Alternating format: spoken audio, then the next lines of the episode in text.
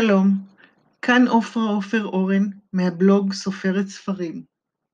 על השיר ברוך ממגנצה של שאול טשרניחובסקי. מסע הצלב הראשון החל ב-1096 ונמשך כ3 שנים. מטרתם של הצלבנים הייתה לכבוש את ארץ הקודש מידי המוסלמים ולגאול את כנסיית הקבר. דרכם לארץ ישראל הייתה מסע של כיבוש והרג, שהחל בטבח של יהודי גרמניה ונמשך עד שהגיעו לירושלים, שם טבחו יהודים ומוסלמים ובזזו את אוצרותיהם. הפרעות ההן המכונות גזרות תתנב. הצלבנים ניסו לאלץ את היהודים להמיר את דתם, אבל רובם סרבו. העדיפו למות על קידוש השם ולא להתנצר. רבים רצחו את בני משפחתם והתאבדו, רק כדי שלא יטבילו אותם בכוח.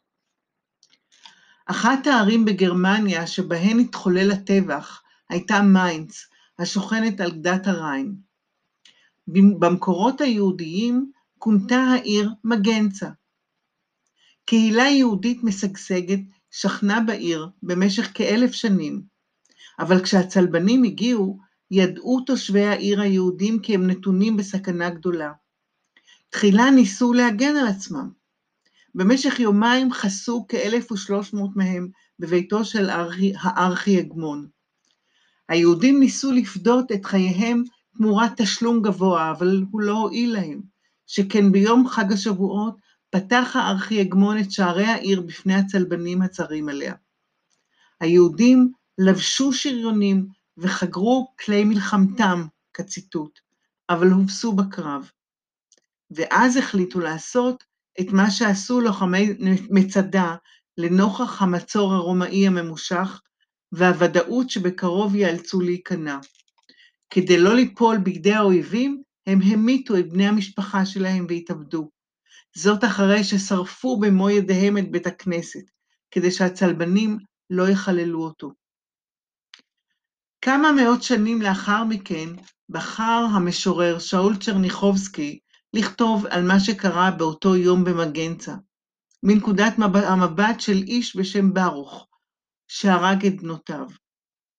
ברוך ממגנצה, זהו שמו של השיר. הוא מספר לשומעיו על קורות אותו יום. הנה בית מתוכו.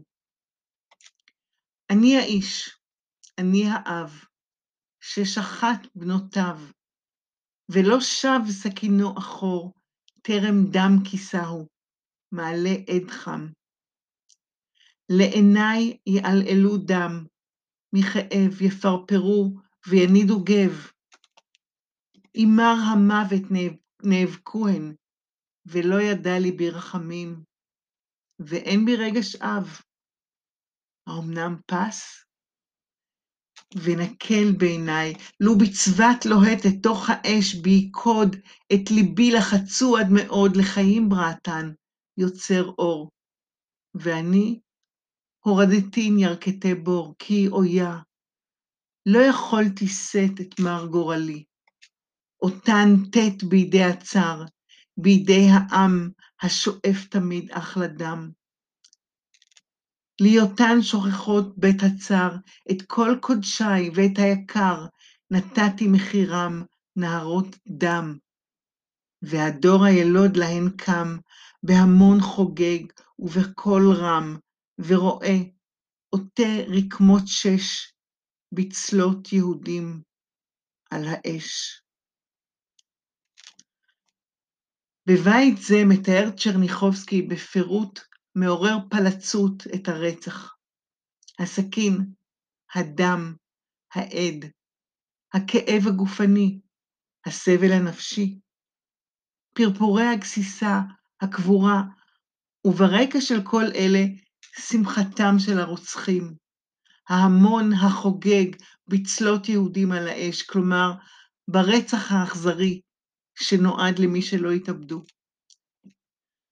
בחלקים אחרים של השיר קורא טשרניחובסקי מתוך פיו של ברוך לנקמה.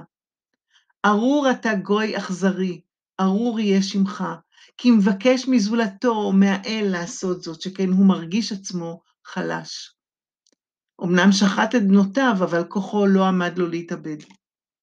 ההמון גרר אותו אל הכנסייה, שם הוטבל בכוח לנצרות, אבל בסופו של דבר מצא ברוך ממגנצה את הכוחות לנקום, כשהצית את המקום שבו נכלה. האש התפשטה בין בתי העיר, והוא רץ בטירוף בין הלהבות. ידיי שלחו אש זו, העלו את המדורה, ויעל בה הגוי הנאלח.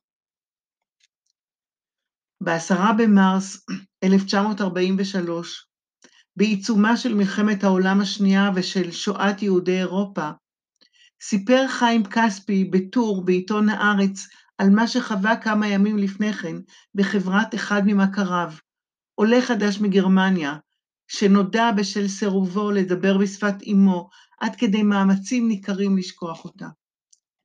הם הכירו מן השמירה על קווי הרכבת בארץ, באותם הימים והלילות הרועשים וקודרים, אף מתקופה קודרת וכאובה יותר מן השמירה. מסביב לגדר התיל, מן הסוגר במחנה. מוצאו של אותו צעיר היה ממיינץ המפורסמת. משפחתו זה מאות שנים קשורה בעיר זו, וממנה ינק וספג את התרבות הגרמנית עד תומה. והנה ניגש אליו יום אחד הצעיר, ועל פניו נסוכה הרשת של שמחה, והראה למספר תצלום מהעיתון, מיינץ בלהבות, בעקבות הפצצה של מטוסי R.A.F. בריטים. את התמונה היקרה לליבו שמר מכל משמר, ובמסיבת ערב שבת ניגש, וביקש בביישנות לדקלם באוזני הבחורים את ברוך ממגנצה, שכתב צ'רניחובסקי. עמד לפניהם, וקרא את השיר במלואו, בחום לב, בפתוס, ובמבטא עברי טהור, מציין הכותב בפליאה ובהתפעלות. הסתבר כי במשך ימים רבים הוא למד את השיר בעל פה, והבהיר לנוכחים כי לעולם לא ייפרד ממנו, ולא מתעצלום העיר העולה באש.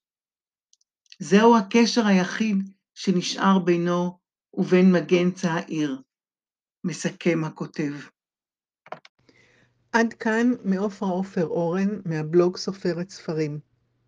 אשמח לשמוע תגובות מכם. להשתמע.